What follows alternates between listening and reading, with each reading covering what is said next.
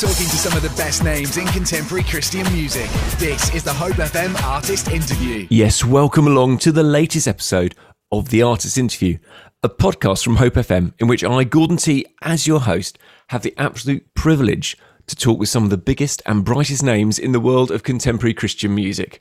We talk about their work, their walk, and their lives as followers of Christ. And what an interview we have got for you today. We've got Mike Weaver from Big Daddy Weave, and you know, he really talks from his heart. He is a guy that is passionate about knowing Jesus more personally and sharing him with others. But before we hear a little bit of the Big Daddy Weave track, My Story, and get into the chat with Mike, I thought, seeing as this is the first episode of the artist interview that we're uploading to Spotify, we should let you share just, well, a little quick behind the scenes outtake of what happens when things go wrong with our interviews.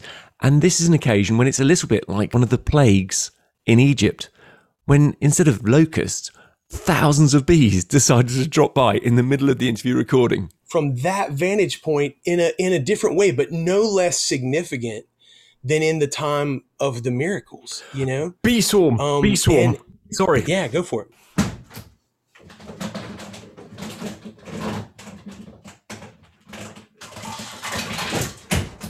Unbelievable. I, I, I wish I could show you what I can just see out my window. Sorry, I had to rip out my headphones. You were just sharing totally from your heart. I can't believe this happened right now. Just, uh, I cannot, there's like a cloud outside my window of, Of bees? thousands of bees, just thousands of bees. That sounds terrifying, dude. Oh, oh, oh, one sec. I've got to close the window. I've got to close another window. I, I- I'll be back. That is crazy. Oh, man. Gonna have to forgive me for. Dude, not at all. so not at all, man. My gracious. Right. I wonder if you could see them. If John was just to try turn this around. Oh, beautiful, man. Beautiful.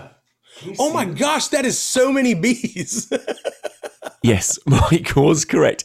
It was so many bees, but don't worry, none of them got in, and my heart rate certainly went down eventually. So, Mike Weaver from Big Daddy Weave coming up very shortly. But before that, here's a clip from their track, My Story, taken from their 2015 album, Beautiful Offerings.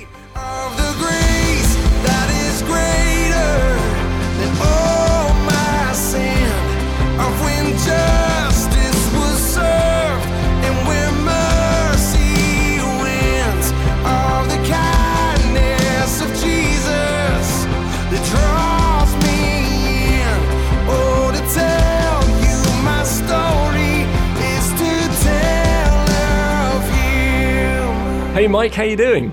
Man, this is unbelievable. This is unbelievable how it's all come together. I can't believe that I'm actually talking to you right now. And so, hello from from Tennessee in the in the US. Oh well, thank you for joining us. I've got to say, just just to say how it came about, it was bonkers because I got contacted by a random person. They sent me a, a, a link, uh, and which was about various things. And on that, I saw uh, that there was an interview that you'd done. And I thought I'd really love to listen to. it. I really want to know more about uh, about Mike and Big Daddy Weave. And I listened to it, and then literally within a few hours, you had looked me up on Instagram and, and said, I, I'm available to do an interview in, a few days' time. I was like, this is perfect. I love it when God brings things together like that, Mike. So It, it thank, really was a God thing. It really was. It's thank really cool. you so much for doing it. So uh, we've just played the track My Story, and it would be lovely if you could tell us a bit about your story, uh, about your walk with Jesus, how you came to be a Christian, and also how that's impacted in your music. The floor is yours, sir. No, absolutely. You know, I uh, grew up, man, in a in a Christian home, and my mom and dad uh, were not casual Christians at all. Like they they truly were in pursuit of a personal relationship with Jesus. My dad walked in a, a very special way, uh, man, with Holy Spirit. Um, there were times when we would look for my dad on a Saturday. I remember, and uh, and we couldn't find him. Mom, where's Dad? You know, he works during the week. On Saturday, he's off. He'd made this place in his closet, and he would just get he would get on his face and he would pray for hours for us. Like that sounds like I'm making that up or something. It's it's not. I'm telling you. So anything good that has happened for us and the opportunities that we've had with Big Daddy Weave, I know we drink from wells that we didn't dig. You know, and so really the music, the songs, all of that has, has just kind of come out of men an upbringing of you know about knowing Jesus and who He is. That doesn't mean that I've ever had anything together. In fact, I'm I'm pretty messed up as it is, you know, and that I, that allows me to realize my need for Jesus in a big way. But when I went to school in Mobile, Alabama, in the U.S. here, uh, uh, at a little Baptist college called the University of Mobile, I met the rest of the guys in Big Daddy Weave, uh, and we were leading worship on campus, and have literally been doing that ever since, you know? And so uh, we keep feeling like we're going to get caught at some point and somebody's going to be like, dude, you have to get a real job. And, but we, we just kind of keep on keeping on other than that, you know, it's by the grace of God. Wow. So you, it wasn't your life plan at all. What were you doing at university, if you don't mind me asking? Yeah, I, I was studying music and I love leading worship in our home church. Um, and early on, I guess I was about 11 years old.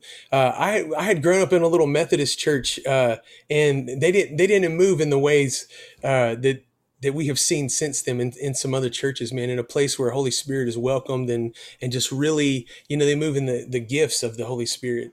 And we went to a place uh, like that in Destin, Florida for a visit with my parents. And this man uh, who'd been speaking all night. It was the first time I'd ever seen drums in church. I was like, man, this is awesome. There's like drums. There's like a different kind of music than in the church I had grown up in, you know. And um, and the man who'd been speaking said, anyone who has a strong call into the mission field, and he goes, and you, and he points right at me. And says, I want you to come down here. And man, I was certain that you know, I didn't know what he was gonna say, but I thought he was gonna tell my parents something ugly about me, something I had, you know, something I'd been trying to get away with or something, you know. And so I'm terrified at that moment. But he speaks to the rest of the people, then he comes to me, and I'm like, here it is, you know. And he says, look, during the worship time, I saw musical notes written on your face. I'm like, that's weird, you know? And he said, I just want you to know that God's going to give you songs, that you're going to write songs, and the songs are going to take you away from your home, even to a foreign land. He goes, not everybody's going to like the songs.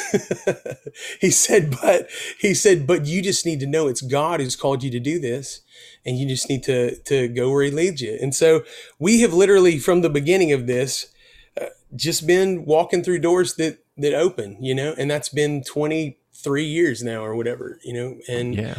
so yeah, just just so grateful for the faithfulness of God and all that. That's amazing. And it's wonderful that God spoke it over you before you had it as a plan or Yeah. even with exploring it. He'd, he'd just released that to you, which I think I really needed that to happen because I otherwise I think I would have doubted and I think I would have second guessed because I've had very little confidence in myself in this process, you know.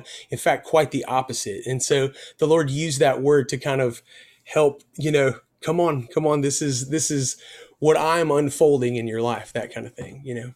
Wow. Okay. So, so 1998, you're together with the guys, and you're leading worship, and you're enjoying being together. Uh, but how do you suddenly become a, a band that's playing internationally? The band that we love to play here on Hope FM. Totally. Well, you know, I had been writing some music at my home church, and my brother Jay plays bass in the group, and we had a little studio set up like kind of behind the stage at church, and we would kind of work on little things. And so as I was meeting musicians in the music department of University of Mobile, I'd be like, "Oh man, we need to get them to play on this."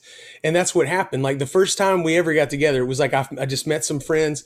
We put together a jam session in uh, crazily enough, it was called Weaver Hall, which is I was like, it was nobody I'm related to, but it was my own last name. As we're as we're playing music for the first time together, just just jamming, you know, somebody wanders by and goes, Man, hey, this sounds really great.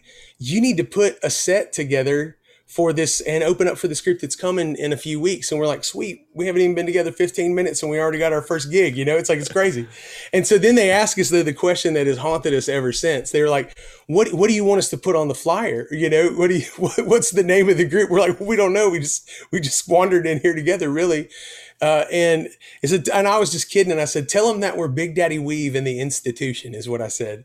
And I was, I was just kidding, you know, cause it was just some, it was the, the Big Daddy Weave part. Like if you're, if you're my size in the South of the U S Southeastern part of the U S, like you are Big Daddy. Like you don't really get a vote about that. That's just a nickname. There's a guy at our church who would call me that. And, you know, my last name's Weaver. And I was just being silly. It was never supposed to go anywhere. And then here we are 23 years later. The moral of that is like, be careful what you call your group because if, if God has it out for you, then you never you never know where He's going to take things. you know? It's, and it's hard to change the name of a band. So it really um, is. It really is. Yeah, yeah. yeah, you probably don't want to. It's it, it's it's great that it's been something that's with you all this time, even though it's just a moment of inspiration, and even if it was a moment of silliness, it's very memorable. I remember I remember when I first came across it and thought, "It's an unusual name for a band," but it didn't it didn't fall out my mind. I hadn't forgotten it, so that's, great. So so you who who is it that you opened for? Oh man, so okay, so back in that time, um, uh, it was just, it was kind of an acoustic duo. A couple of guys, singer songwriter, a very acoustic sounding music, um, and an interesting thing that happened. So we opened for the group. They were called Dog Named David, so they had even more name struggles than we did, you know.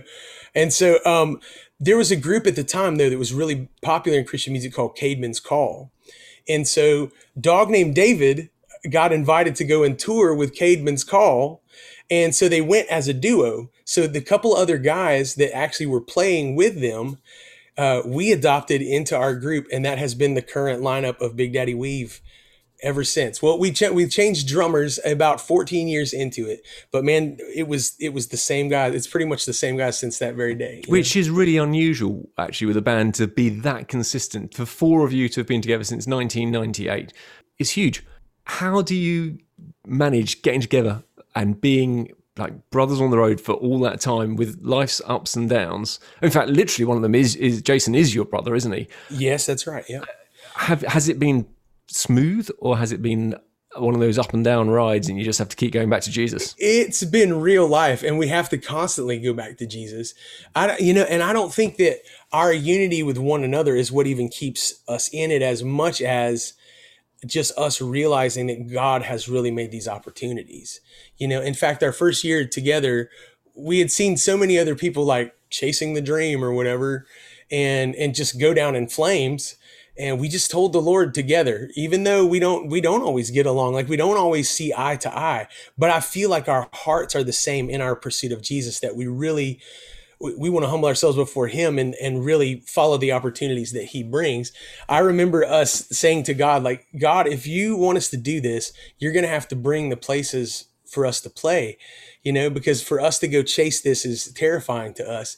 And so we decided not to call anyone. And so thir- our third year as an independent group we played 180 times that year actually.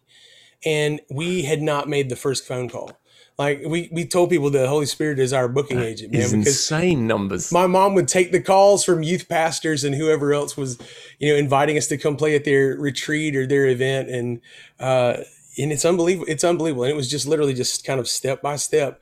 We we've not known how to do any of this but the lord has just brought the right people around us. I guess I guess back then you probably didn't have kids and you were younger because 180 uh, it would just wipe someone. It's crazy numbers, but amazing. But really, until the last couple of years, though, we've continued to play about 120 dates. And so, even with kids, like sometimes we'll bring the kids on the road, which has been a, an awesome experience for them. Sometimes it doesn't work like that. This year, we really feel like after pandemic that uh, we got the word before pandemic that I feel like the Lord wants us to cut the dates in half, though, um, because He's making room for some other ministry opportunities.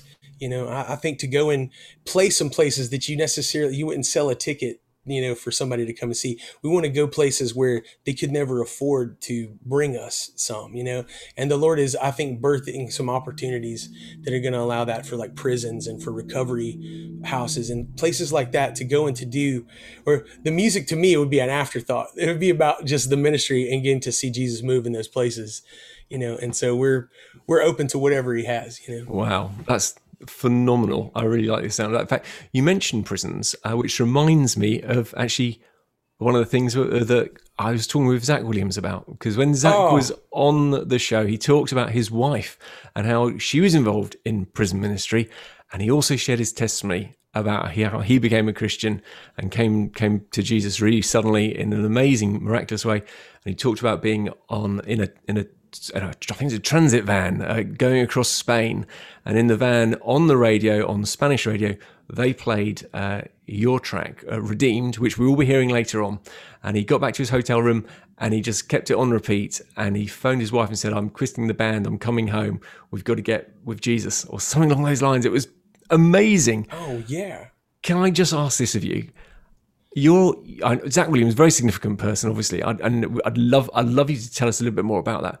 But how does it feel to you when you hear stories, not just of famous people, but of people, just anybody who's realised that Jesus is alive, Jesus is real, and they come to Him in faith because of your music ministry? Well, I mean, we know from scripture it says that no man comes unless the Spirit of God draws him, you know?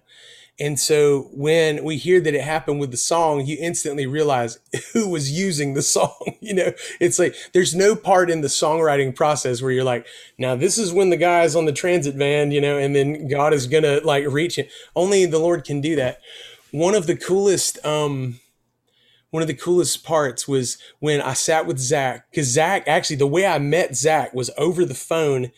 A radio station in the U.S. Uh, had just uh, had set this up. I had called in for an interview with them, and they said, "Hey, we want to introduce you to a guy, and he's got a story." And he shares the he shares the story of what happened on the air. And I mean, I'm weeping, he's weeping. There's just all this dead air at points, and you just hear like sniffling and like you know tissues and and and he he then plays Chainbreaker. They share Chainbreaker over the air, and I'm like, oh my word, just the continued story of God in his life. And now even so we went on tour together after that. It was incredible, but it was us kind of playing behind him.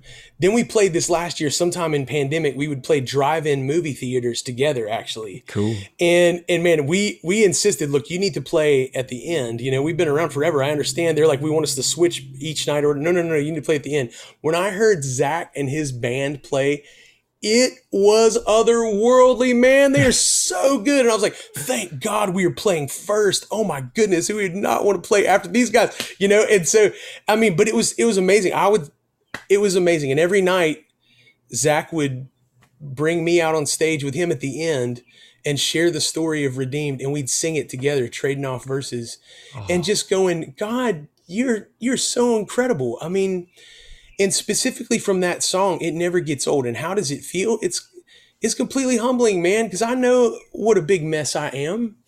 I i know i'm not capable of doing anything that can change somebody's life you know? It's it's jesus you know? And the fact that jesus would use a song uh, in that way that was even remotely connected with my life is one of the greatest honors and one of the most humbling things ever, you know? And it never gets old hearing those stories. I'm addicted to seeing Jesus move in the lives of others, you know, and in my life, you know? Amen. Well, we started talking about Redeemed and and Zach and just amazing stuff there. But before we actually play Redeemed, which we'll hear shortly, there's another track that actually also relates to Zach. That's a significant track for you guys. Tell us about that track. And it was amazing. So after the whole redeemed story and and the connection with Zach, Zach and Big Daddy Weave get to tour together. But as we're on the road, it was just after my brother, who Jay, who plays bass uh, for Big Daddy Weave, had gone through a, a near death experience. Man, I mean, he became a double amputee. It was diabetes with complications with some meds that were given that didn't work with him, and man, he almost lost his life. Uh, as Zach was coming out with us, Jay was coming back on the road to play some of his first shows after that whole experience. And so Zach is seeing Jay literally walk on stage for the first time with prosthetics. It was it was unbelievable, man. And Zach is an amazing friend. And we're sitting on the the bus after one of the shows, and he goes, Man, God used redeemed in my life. He goes, I think I have a song for you now and it's this song alive and we listened to it. And of course zach had like made the demo of it so it sounds awesome with him singing and i'm like going i don't even know if i should try to do this you know because i think zach's fantastic. I said if you hear me singing on this i'm probably going to be trying to do my zach williams impression which never really works out because there's only one zach williams right? And so but man when he showed us the song instantly we're like this this is the first single from our next record. We didn't even have a record. we, only had a song, but we're like, this is this is the first song from the next record. And so when we tracked it, because he had been trying for a while, he goes, Man, we've played through this, we've done this, and he goes, Something just doesn't feel right for me to do it. And he goes, I wonder if it's not because you're supposed to do it. I just thought that was the coolest full circle kind of moment because I mean, uh, you know, for Jesus to use redeemed in his life and then for him to bring this song was such an amazing thing. And it was literally like we couldn't have said it better ourselves. And it just it felt like our song from the moment he showed it to us. And so it's something where I'm always going to cherish the memory of, even just that moment of, of God bringing the whole thing full circle.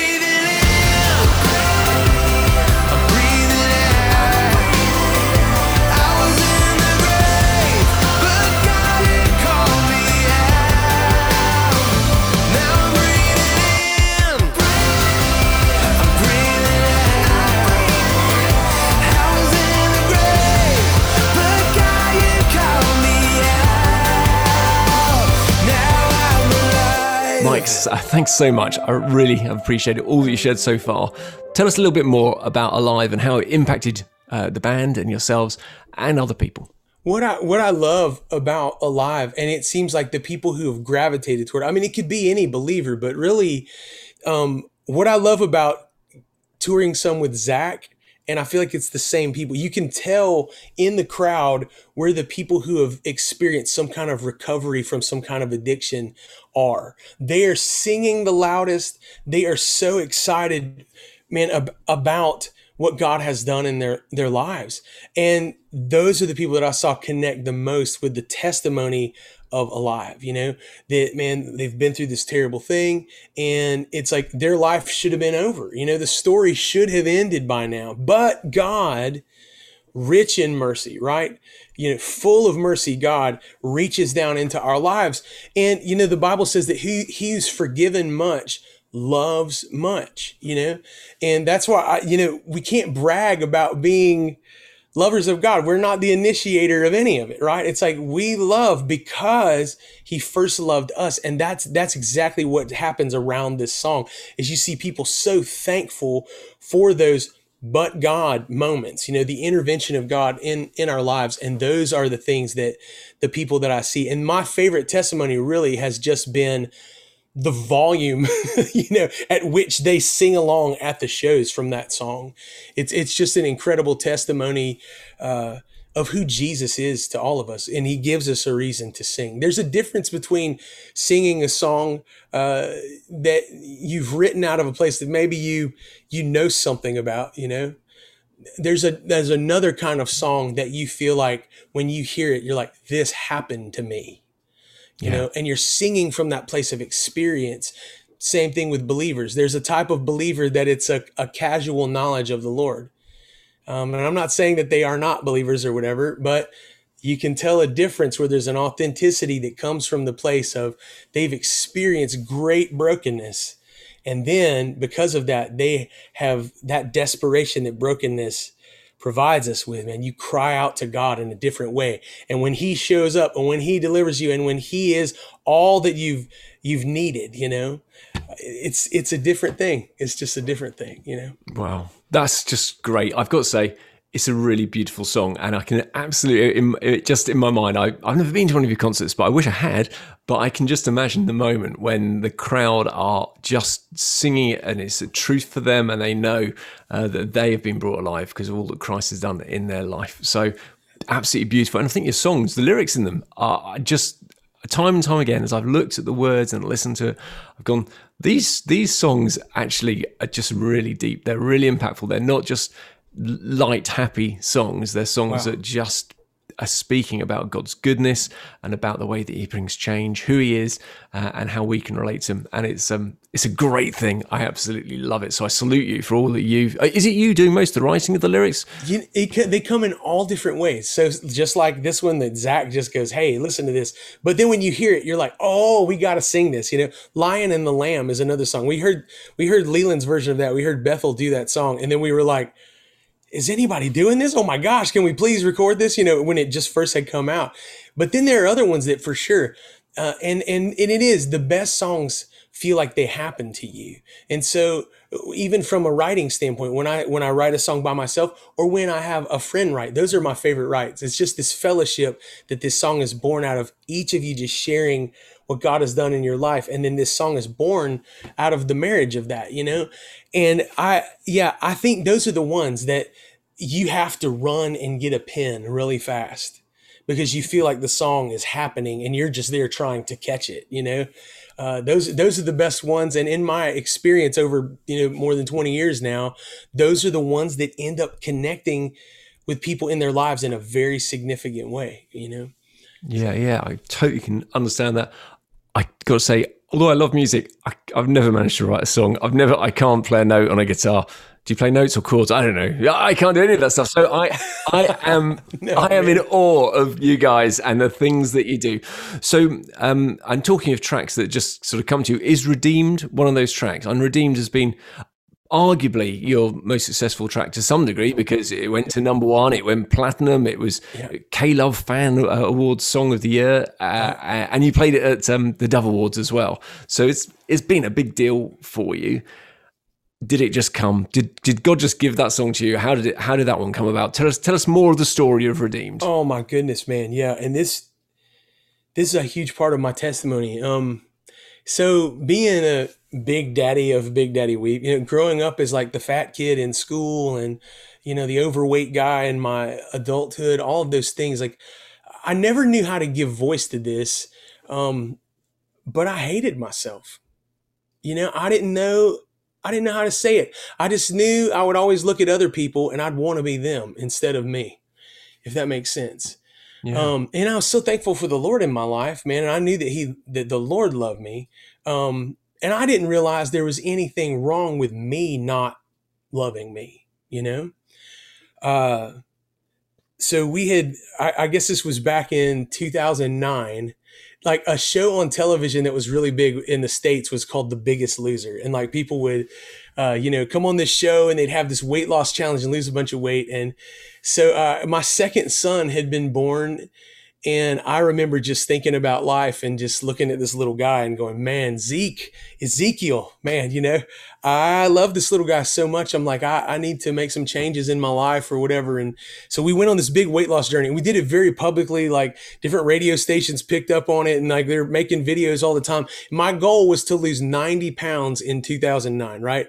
And so we did it in front of everybody and i'm out there and i'm just trying to make things happen and i'm losing all kinds of weight and then mid-year i was down about 50 pounds or whatever. Then even like you know into the end of the year it got increasingly harder for my body to like let go of weight. I don't know if it was like i don't know how that all works but anyway it was just difficult.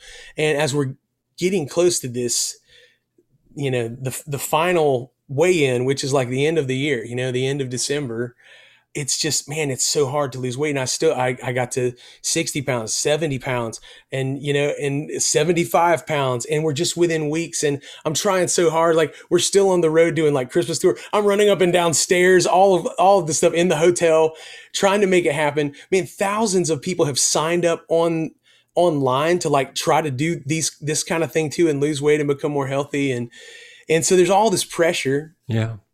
and I remember weighing in uh, the last day of 2009, and I had lost 84 pounds, right?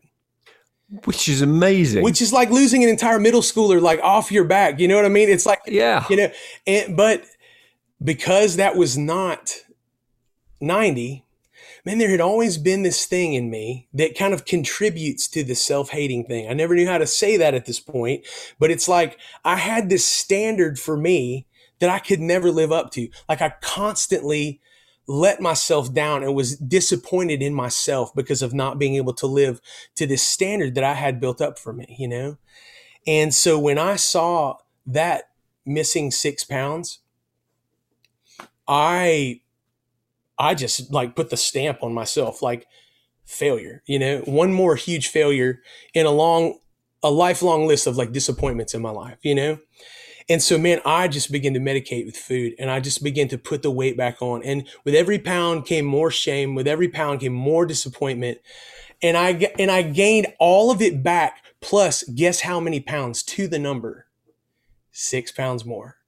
oh, I literally, it was like I punished myself from the place of disappointment and self hatred. And there was this day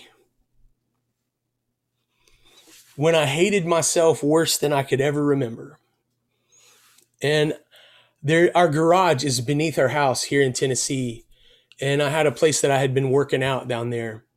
And I went and sat on the concrete in the basement garage below our house. And I was just telling God everything that I hated about myself.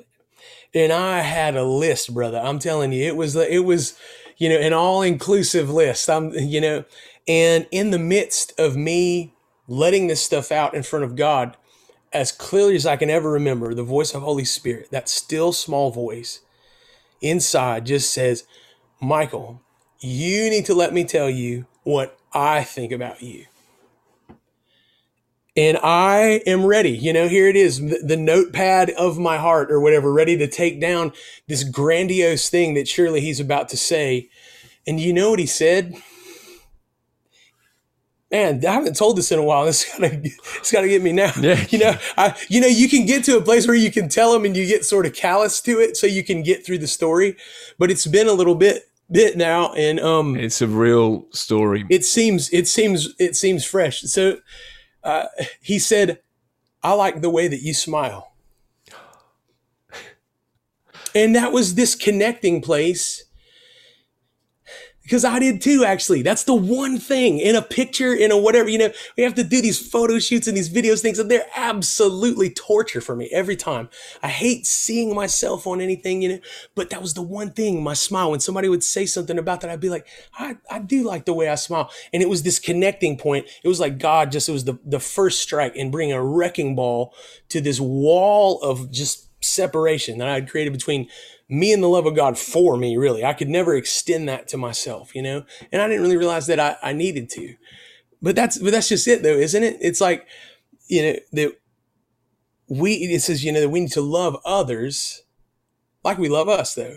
I kind of always skimmed over that part. I need to love me too, right? Yeah. And so, man, it was like the Lord just began to flood my heart and my mind with stuff that He likes about me. Not just that He loves me unconditionally, but He made me.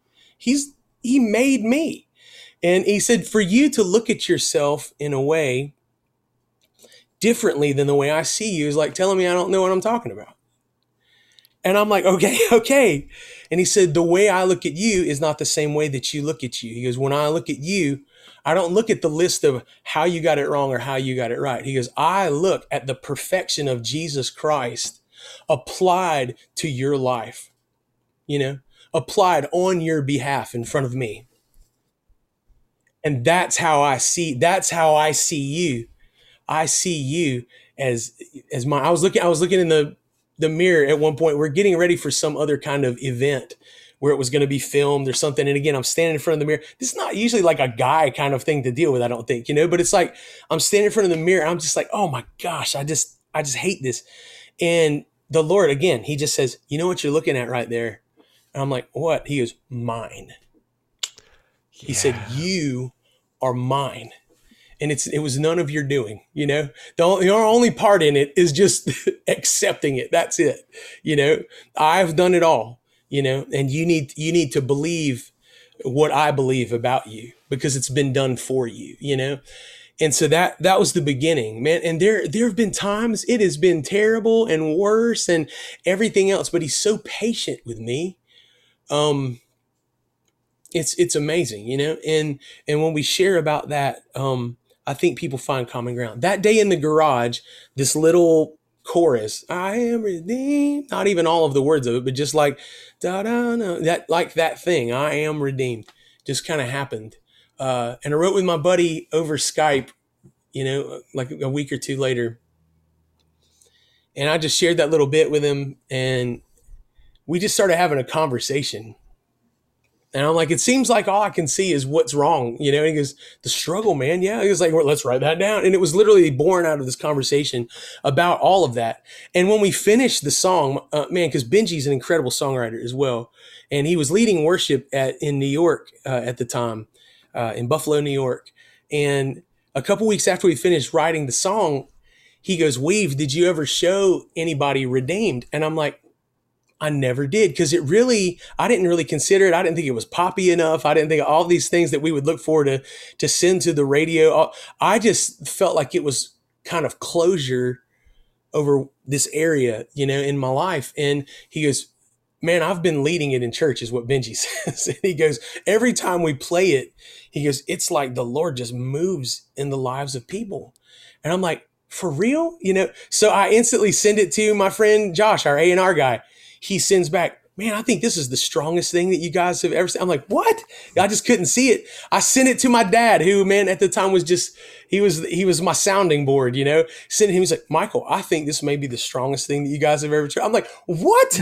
like, I can usually see this. I had no, I had no idea. So we start playing it live and people start shouting they start shouting things good things this time you know what i mean Yeah, not not good. not negative things not throwing tomatoes or whatever you know but but and it was like god was just doing this thing so by the time we even heard the testimony of zach like man i had heard from retired army generals to man women who had left the adult industry you know, leaving like leaving a strip club. Man, we had a one of the testimonies that came when this this young lady had written a friend who'd been kind of like sharing the love of God with her. She would actually had a ministry that she would take uh like catering down to the strip clubs and she would just love on these these women in in this adult part of this adult industry and just just love them and just care for them like a mom would. And this lady writes to her one night. She said well it's 4 a.m i'm off work. I'm heading home. And she's like god gave me a song. She said i'm on the side of the road right now typing this from my phone to you. I can barely see through my tears. She said i can do it. I can leave this life redeemed. You set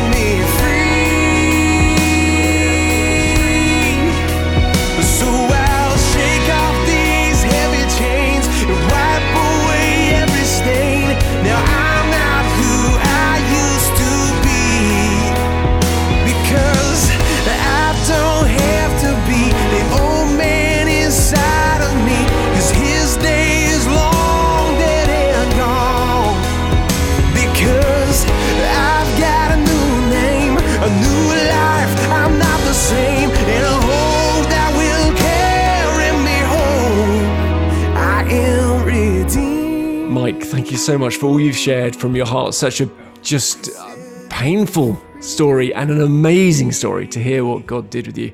And I'm sure many listeners, uh, whether they're Christians or not at this point, will relate to saying there are things about themselves that are a painful or a struggle that they just don't like, that maybe they don't even have feel that they got anybody who likes or loves them. And it would be great right now if you're happy to pray for the listeners yeah just for God to come and meet us wherever we are. Yeah, man. Oh, yeah. I would, I would love that. And I just even want to, I just, just sharing into this before, before we pray. And maybe even when you hear the word prayer, like, oh my gosh, like, I don't know if I could even, you know, I'm not a holier than thou. Like, it's nothing. It's just talking to God. It's one of the greatest privileges.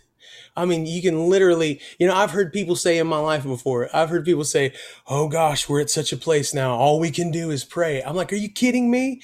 All we can do is talk to the, the God of the universe, the only one able to really do anything about anything. But you know, a lot of us we experience this feeling of separation, and like like we were talking about before in a, in a different part of our time was, you know, that we don't feel worthy, like we don't feel like we could we could come to God, you know, and it's because we we look at our past, we look at our track record, and man, the enemy. I want you to know, as surely as God is real, there's also an enemy of God. People call them the devil, people call it whatever. It, but it's like there's an enemy. There's an enemy of of God and His work. And so the the way that the enemy gets in is is by telling us stuff that sounds pretty true. Like he goes, look, you did this back in your life, you know, and there's this shame that we carry because of what we've done in our life. And we look back at that thing and we can't deny that it happened. It's it's true. It's a fact that happened, you know. And and the devil is a legalist. The enemy is a legalist, and he comes to us and he says, "See what you did. See what you did," and you can't deny it. You know, it happened in our life. But here's the awesomeness about the good news of what Jesus Christ has done for us. That when he died for us, you know, the Bible says this God demonstrated his love in this, that while we were yet sinners, before we ever gave him a thought, you know, even really before we were ever born, you know, God demonstrated his love in this, that while we were yet sinners, Christ died for us. His him giving his life on the cross for us him shedding his blood to cover every wrong thing is the most true thing about you if you will receive it. You know, his love for you is more true. And his the truth of his love for you trumps the facts that the enemy wants to throw in our face about our past. So those facts, because of the blood of Jesus, if we have given our life to belong to Jesus and we've received what it is that he's done for us, we are made completely new. And so for me, I can I can know all kinds of things about God, but it's walking in that place of walking with him, realizing what he's done for me and saying, God, I just thank you, Lord. And I'm not going to live in that place of self-hatred. I'm not going to live in that place of looking in the past anymore because of what you've done. So whether you're somebody who doesn't know Jesus and you would like to begin a relationship with him, or you're somebody who has known about Jesus for a long time and been in church, but maybe you're off in a place where, man, the enemy is telling you things that are true about things that you've done. Well, this is what it is. And here in the States, I go see a chiropractor, and I don't know how you feel about that, but they, they, through a series of cracks and movements or whatever, he brings my spine into alignment. And this is the deal. We can bring our lives into alignment with the truth of what Jesus has done for us in his love by giving his life for us. The greater truth over our life than any other thing. So, man, right now, I just want to pray. If you want to close your eyes, the only reason we close our, you don't have to close your eyes when you pray. If you, if, Not if you're driving. If you're driving, keep them open. yeah, don't, don't close your eyes if you're driving. That is so dangerous. But the reason I ever close my eyes is to just give give a second. And if you are driving and you want to pull over somewhere, then that's awesome. Or you can just have this honest conversation with God in your heart and just say this God, I want to know you. There's something about what I've heard today. I want what that is. I want to know you for real. Will you reveal yourself to me? And Holy Spirit, I just ask right now for every honest person who would turn away from what has happened to them before towards the greater thing that has happened for them, which is what you've done for all of us, Lord. I just ask right now they would encounter not just an idea, but the very presence of God in the space of wherever they are. By the peace of God, by the peace of God, let your peace just come right now, Lord, as we receive who you are and what you've done on our behalf. We want that, God. We want to not just know about it, we want to have it permeate every part of our lives and change who we are to look like who you see we are because of Jesus. And so, Father, I ask right now, this will be the beginning of a life of encounters for some. This will be a realignment for others.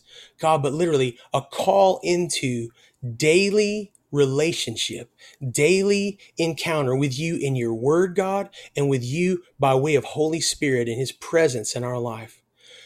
God, come and make your home inside of us. And Father, allow your peace to guard our hearts and minds in Christ Jesus, Lord. We thank you for what you're doing right now. We receive it in Jesus' name. Amen. Amen. And right as you started that and you prayed uh, just for us to know God, um, and for some people that'd be for the very first time. For me, I, I just, I echoed it in my heart. I said, I want to know you more, God. And uh, it's wonderful the way there's always more, and God always reveals more of His character, more of His love, more of His plans, more of who He is as we seek Him.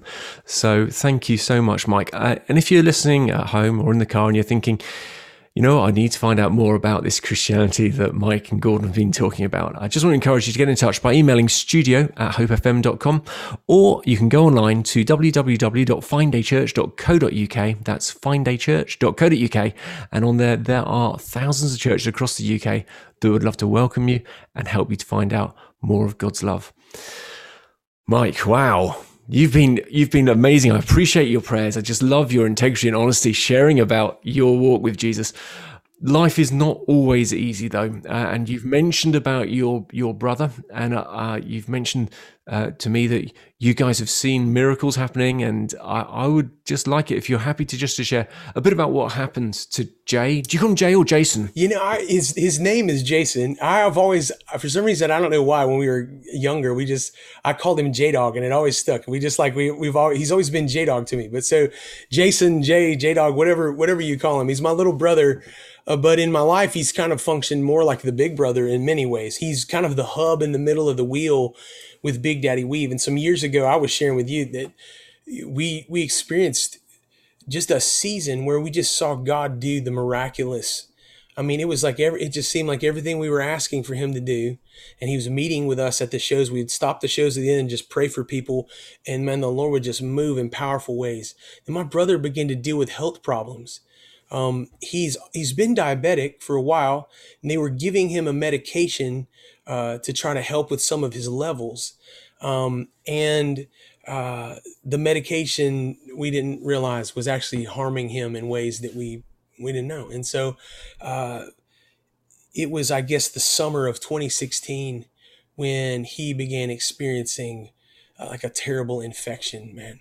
Um, through his legs, and uh, he was going to see his doc. He actually left the road to go see the doc, but in an effort to save his life, it, it things turned in a bad way, and he had to have both of his his feet amputated. Um, and we had been praying for God to to move in this area. We we just did not see it the way we were asking, which is wild because you know we had seen God do so many other things, and I don't have an answer over that honestly. However, in those times, we still were encountering God's peace His presence in our lives in a very real way. Uh, even though at the same time we were dealing with very difficult and very hurtful and terrible things, you know, just we're glad that my brother was still alive, but his recovery has been has been an uphill battle. Um, uh, he's walked with prosthetics for a little while, but man, his health has has you know continued to decline in many ways. Though uh, he's on dialysis actually now. Uh, he actually does dialysis on the tour bus. He still goes. Um, uh, wow. And I uh, this I will tell this story uh, because I, this is so recent in our life. Um, we were at a show um, uh, in South Carolina here in the States, and this is just within the last two months, actually. And uh, before each show, we make a practice of praying over the room. And Jay never misses this. Jay rolls in in his wheelchair. You know, when he's he has prosthetics, but he's still it's it's easier for him to get around in a wheelchair. He is uh, he lays hands on every seat that he can reach and the ones that he can't reach his kids are there and he sends his kids to go and lay hands on those those seats and he prays over every seat in the places that we play he had done that and then right after that there's usually like a question answer time uh, at the show and uh, I come out and sit on the side of the stage and just talk with a group of folks who've come to this time. And I noticed that same day, right after Jay finishes praying for the room, the people come in. I sit and there's a man right in the middle of the the seating, right in the front row, the very middle of the front row. He and a, a lady are there, and uh, it's always hard to find somebody to start off the question answer time. It's a little awkward or whatever. So he instantly jumps in there, though. I notice he looks like he has something he wants to say, you know, and he just shares how I just want you to know that I'm here tonight. Um, uh, but this is not my kind of thing, is what he says, like straight, oh, okay. straight up front. It's like I'm like, well, yeah, yeah. okay, I'm glad you just you told us that or whatever, so I'd know what that face was about all night or whatever, you know. And so, and he goes, I didn't want to come. He goes, but I came because she points to his significant other there, you know. She wanted, she wanted to come, and so he goes, but I, I heard some of your songs. He goes, I was in ministry for years, and basically he describes how a young person had died on his watch at a ministry event um, and he kind of followed the trail of how could a loving God, like so many people do, you know, and he goes, and I left the ministry and he goes, this is not for me, but I want to know your story. I want to know your deal is what he says. So I just share from my heart about some things that God had done in life. I shared about the life of my brother Jay and about how even though he'd been through very terrible things, he was still in pursuit of the Lord. We finish up that whole time. I, I go backstage and uh, actually see Jay in his wheelchair nearby. And I said, "Look, there's a guy right in the middle on the front row. I just, I just believe the Lord is going to do something in his life tonight, you know." And Jay goes, "Can you show me?" And so we roll over to the curtain. I kind of just pull the curtain back, and Jay peeks around, and I point to him, and Jay starts tearing up instantly and goes, "God showed me that guy's face.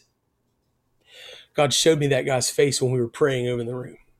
And I'm like, oh my gosh, okay, well, here we go, Lord, you know. And so we start playing that night, and as we're playing about midway through, Jay, I mean, Jay's missing fingers, and oh, he's been through a very rough time. I can't believe that he, he's actually still out on the road doing this. It's only by the grace of God. And so Jay's got his hands, his broken up hands, like raised above his head, you know, as we're playing, and he's worshiping God. And I see something happen to the guy on the front row and it's like he just can't get he can't stop looking at Jay, you know. And then I notice a little further on, at some point it just breaks, and this guy he's got tears streaming down his face and his head back and his his hands up in the air, just worshiping God. And I'm like, oh wow, that is a big difference from the beginning of the night when the show is over, and I guess this speaks to maybe the need for a little bit better security, but all of a sudden, the guy from the front row, his name is Marion, was in literally in our dressing room. You know, there was no time to call security. There was no anything. He was there and he is very loud and he is after Jay. He, and he says, why are you not just F you God? Like he is literally just Wow. so in, and I thought I was going to have to get between him and Jay, but Jay wheels around and sees him and looks up at the man and it's calmly, you know, so proud of him. He just calmly says, You know, I know how you feel. He goes, I have days like that. He goes, But on those very same days, that's when I realized it's only God getting me through this day. And the guy, I am not making this up, Gordon. He falls down on his knees. His knees just buckle and he falls down. Jay rolls over to where he is. And he, Jay just stretches his hand out. The guy is just weeping. I mean, uncontrollably. Jay stretches his messed up hand out and puts it on the guy's head and literally just begins praying over him. God, show him that he's not a victim. God, show him that he's a son because of what you've done for him. And as he prays that, man, this guy goes, man, I want, I want God to heal you so bad is what the guy says to Jay. And Jay goes, me too.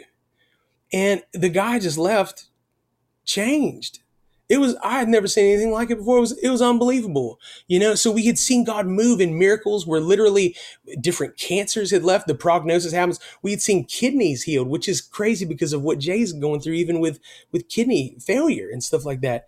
And but man, and then we've seen God move in a different way even in our trials, even in our tragedy, even in our heartache, even in the places where we would be tempted to say, God, where are you? Except for when we when we stop asking God why and we start asking God, what are you doing right now? We just see him everywhere and he's with us even in the midst of those terrible times, you know?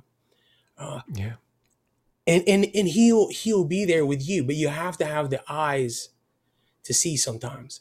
I, I wanted to after what happened to jay uh, we also experienced man a death. My, my dad passed away and we're asking for god to heal him of pulmonary fibrosis. We're asking god to heal my mom of a cancer and man both of them are with the lord now. But and i wanted to just know why for so long. Why why why god? And i never got an answer to why you know but then when we started saying, God, where are you right now? What are you doing right now? Oh, we would begin to see the that the Lord was at work on our behalf in a million different ways, you know? And we just have to trust him and we just have to walk in his peace because he will bring his peace even in the midst of tragedy. And he is the God who restores, he is the God that makes things new, you know? Um, that is really challenging because I tell you what, I know I know for myself and for other people that it, when when things are going bad, it is so easy just to start with the why God, why God, why God, and not be looking to the what next God.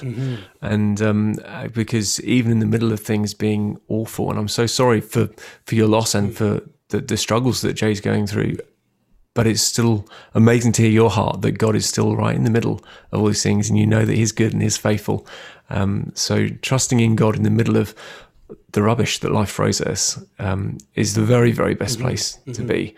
Um, and we may not know the answers to the why questions till heaven. And when we get to, to heaven, we may not even at that point care about the whys I because got to tell you, I think that's right. You know, I Whole think new perspective. When we begin to see things from God's perspective, I think a lot of those, you know, the things of earth grow strangely dim, like the old song says, in the light of His glory and grace. Man, that's right. Talking to some of the best names in contemporary Christian music. This is the Hope FM artist interview. So you're currently on tour, and uh, your new single is is is doing well. But what's the next twelve months hold for you? Uh, and also, how do people connect with you? Where do they find you on the web and streaming, etc.?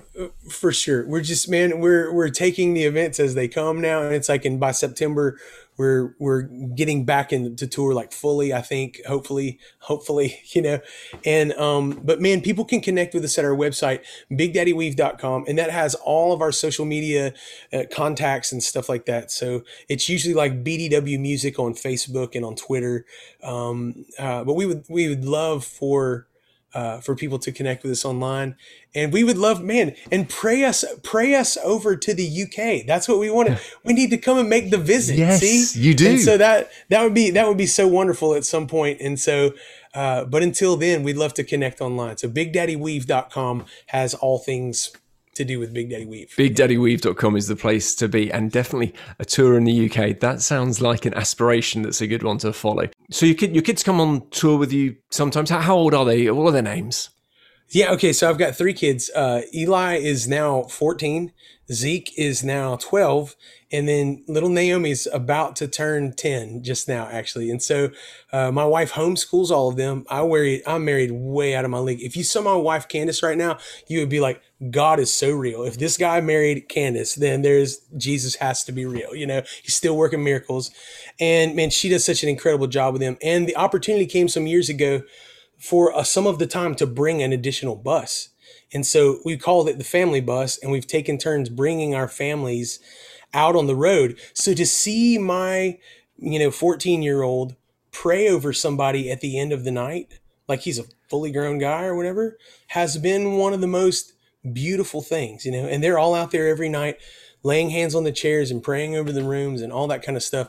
We we haven't been able to do it as much recently after pandemic, just getting back to normal. But but before that, it really was, you know, for them to be on the road. They didn't just hear about, you know, read about Plymouth Rock in their history or whatever. They actually like visited Plymouth Rock. They've seen all of the states except for Hawaii, I think is the only one that we're missing. And and we need to take it international. My kids, my son Zeke is all about everything UK, man. He wants to go to London. That's like one of his bucket lists is to visit London. My son Zeke wants to visit London so badly. So You see now, if that's what he wants, sometimes you got to do what your kids are saying. So visit London, fantastic place. I'm, I was born in London, so I'm a Londoner. You can never not be a Londoner once you're born there. Uh, but but three years ago, I moved down to the coast uh, to Bournemouth. I've got to say, I do love Bournemouth as well. So when you come to the UK, when you do your UK tour, obviously have your London dates because they'll be great. But when you're thinking, where do we need to go out to? Bournemouth on the coast is the place to be. So, and people like Michael Jackson have come here, you know. So it's it's wow. and uh, it's, it's a great place to gig and a wonderful place to have a bit of a break with your kids as well. With seven miles of beach, I recommend it. So it's lovely though that your kids are happy praying for people. And is that something that they've just seen you model and they've just walked into really easily, or is it has it been something that's been a hard thing that you sort of tried to nurture within them before they were brave enough to do it? What what has been cool is so at first when we were praying for people it was only the guys in the band and then like the who whatever band was opening we would we would be praying over folks. Then there began to be a group of people that were coming with us uh, and they would do different staff stuff out on the road but then they also would come in for ministry time and pray over people. And so my kids would pair up with one of those adults each night and they would go and they would hear them pray over people. And then sometimes when it was appropriate they'd be like, all right, well, do you want to pray over them as well? And so they would just got into it that way, kind of with a safety net, you know, Yeah. there, Oh, that- there with them. right. It was really beautiful. That is Yeah. that is just fantastic. So homeschooled, but also getting to experience some of the ministry that, that their dad's doing because you you're not you're not just a musician. You're you're No, a no, person bringing God's word uh, to life to people, and I love that your kids are part of that because it's be so easy being on the road as much as you are that you would leave them behind and they would be out of touch with you. So I love I, you're the first. Uh, I'm people like. John Cooper from Skillet, and he takes his kids always on tour with him, and he was uh, just amazing. But uh, you're the first people to mention a family bus and the fact that different members of the band get to bring their family out with them. I think that sounds such a wise idea. Love it, absolutely love it. So we've talked we've talked about numbers of things where people have brought testimonies and you've prayed for people. There's been all sorts of moments that clearly God's um, uh, on the move, and it's like serious, powerful stuff going on. Have there been some moments when you're on tour and it's just like things going wrong, a terrible, maybe a comedy moment where you just go, "This is just hilarious." Have you got stories the road? You've been on the road so many years that I, I can't imagine that there aren't some. Wait, well, honestly, when we first we first started kind of moving in another direction, we were at a place we were giving up. We were we were all finished, and but then the Lord just began speaking to us. Like, and one night, uh, I remember when it started. It's like where I was washing my hands in the restroom, and Holy Spirit just says, "Listen, there's someone out there tonight. They're having trouble having children, and they feel alone. Tell them I haven't forgotten about them." I'm like, "What?" So I just said it, and there were like three of them. It started happening every night where we just began to hear these things that were kind of whispers from the Lord, and we'd share it, and there'd be like three of them, you know, every time after a little while though if you're not careful you can get like consumed with that happening and and so you're learning how to hear god. And i remember one night we would talk about different things that were in the room. God there's this cancer this whatever. And i remember saying like uh there's uh, uh, mesothelioma and instantly knowing, nope, that was the commercial I saw on TV today. You know, it's like, so you gotta, you gotta listen and make sure that it's God. And I said that too. I just said it out in the microphone. I was like, oh my gosh, you know, I was like, nope, that was not the Lord, by the way. Sorry, I'm pulling that one back in. That was a commercial I saw today. That was, you know, that was, it's always something. People say, what's the most embarrassing moment that ever happened to you? And I'm like, stick around. It may happen today. You know, we're always forgetting the words to something or saying it badly or some, or else for some someone's zipper is down accidentally on the thing, and like you know, I one time this lady came up and I thought she was really gonna say, "Man, God just used you in such a powerful way," and I'm kind of already ready to be like, "Come on, Lord, ready for the testimony." She leans and she goes, "For this entire time, your zipper has been open." I'm just like, "No!" You know, it's like it's the most terrible, the most terrible realization. But then instant humility. You know, you can't think anything of yourself. You know, you realize that God, God used Balaam's donkey, and He may be still doing that even while I'm up there with a microphone that night. So it's oh, like, it's, yeah, but, but also I actually like people who come. I, some people find them annoying, but I like people who tell me when something's wrong because it, Yeah. hel- it helps me sort it out. And I bet you probably you probably checked as well for the next few times you're going on that you were. to this day, to this day, absolutely. See, whereas if she hadn't said it, you might never have noticed. You Yeah. might, uh, yeah. So I'm, I'm glad that person was there to help with your dress code. So Me too. that is definitely a, a clearly an embarrassing moment. Very embarrassing. This is the Hope FM artist interview. So we've got one more track to play from you, uh, and it's called All Things New. Ah. Do you want to tell us a little bit about All Things New? Yeah. Um, I wrote it for my dad when we were praying uh, over him, you know, him dealing with pulmonary fibrosis. It's a terrible lung thing. It's a progressive like stiffening of the lungs. It was, it was an awful thing. And so uh, he had kind of like downplayed how he was doing. So we're out on the road and we're traveling. He's a really strong guy in the Lord. He is always like, give him heaven. He's like, go, go, go. You know, he's like, follow the call on your life. He didn't want people looking after him. Um, and I, I kind of, I regret some of that because I missed some time with him because of that. By the time I realized how bad um, it was getting, uh, that I didn't have a lot of time left. But my mom said that when we wrote the song All Things New, so I wrote it with David Leonard, another awesome songwriter here in town. If you've heard uh, the song Great Are You, Lord, you know, all Great the song. earth will shout your praise, hearts will rise. Same, same guy. He, he was a writer on that song, good friend of ours. Um, as we're writing the song as a prayer over my dad, my mom said when my dad got the work tape, he would play the song every day, listening to it every day, you know? And he's just trusting the Lord. Uh, my earliest memory of my dad was him singing over me in the middle of the night. I remember the feeling of the vibration of my dad's voice on his chest as my head, as like I don't know how many, how many month or year old, was like leaned over on his. That's my first memory of the feeling of his voice on the side of my face. Oh man, my last memory of my dad was when we got there on Christmas Eve to their home, and I realized how bad uh, his he was in his health. Uh, my dad's still trusting the Lord though. Um, and so my last memory of my dad became uh, in the middle of the night on Christmas Eve, him struggling to breathe and sitting in a chair. My mom had pushed her chair over next to his chair so they could be right next to each other. And him spending his final moments, one of the only ways he could kind of get easy in de- dealing with the difficulty breathing, he would sit forward in his chair and we would just kind of rub on him and just and just love him. And I remember in the middle of the night, me standing in front of my dad, in front of his chair, and him leaning his head over on my chest. And I sang over him songs that we learned together and sang in our house, songs of praise, man. And man, we were hurting so badly to see him hurt so badly. But in the midst of that, man, God's presence and his peace just came. And then, so first thing on Christmas morning, my kids are just starting to wake up. My mom comes in in a, a very panicked kind of voice saying, Michael, I think he's gone. And when we came in, and surely enough, when I saw my dad, I knew instantly that he was with the Lord. That he, it was it was obvious to me that his spirit had left his body. We have to do all the things, and we had to go by ambulance to the hospital. And I'm telling them the whole time, man, he he is with Jesus. Don't worry. You know, these guys are looking at me like I'm crazy or whatever. We get there, and they had plugged him into a bunch of machines that we knew he would never want to be plugged into and it's making him breathe and all this stuff. We're standing there on Christmas morning. They said, All right, well, according to his wishes and to your wishes, we're going to unplug the machine. And I didn't know what to say. I didn't know what to do.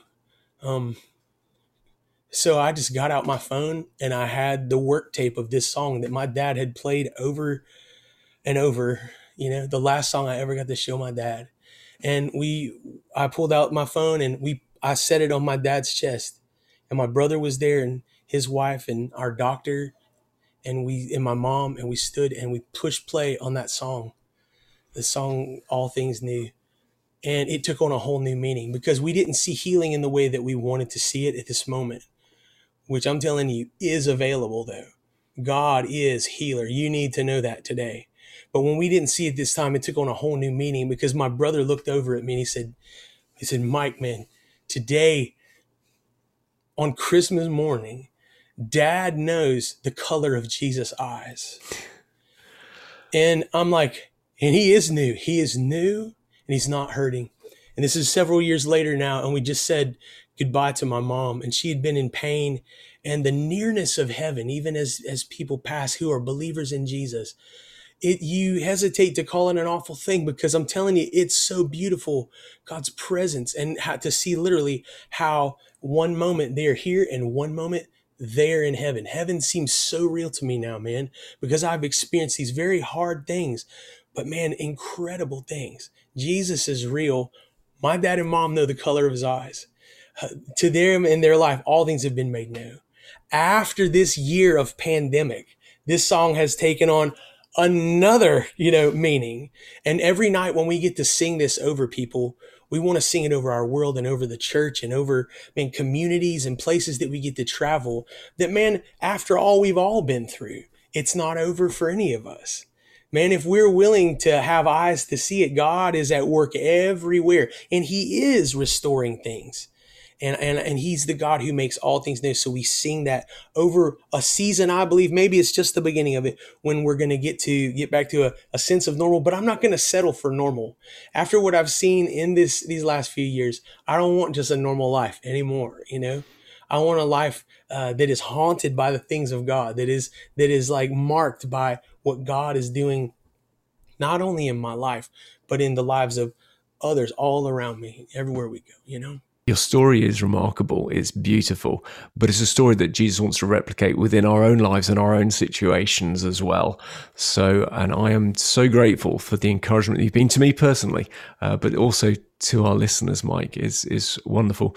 And I'd just like to dedicate this this song to your mum and dad uh, and your family uh, and other people that are hurting uh, right now. Hey, actually, let me let me interrupt that as well. I would love uh, to dedicate this to someone. We just recently have heard the testimony and the story of a very difficult season in the life of a young lady named Karis, and and we would like to, I would love to dedicate all things new to Karis. Actually, oh, thanks very much, Mike. That's lovely, and I've really appreciated everything you brought, and I look forward to seeing more of what God's going to do with you in the coming weeks, months, years to come.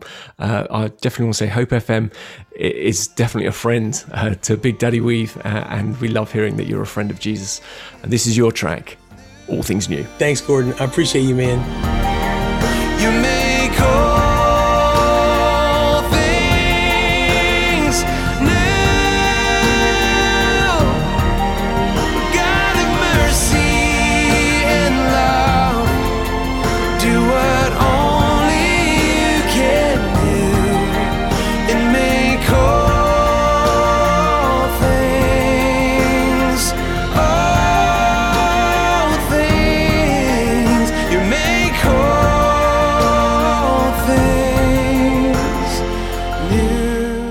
Big Daddy Weave there with all things new. An absolutely massive thank you to Mike Weaver for all that he shared from his heart. I know that I was really touched by it. I hope you were as well. And if you enjoyed this episode, well, good news. There are so many more interviews for you to discover. Just check out the other episodes of The Artist Interview on whichever podcast platform you're listening to us on right now. And if you want to bless us with a like or a follow or share it with your friends, that would be very much appreciated too. Until next time, you've been listening to The Artist Interview, a podcast by Hope FM. God bless.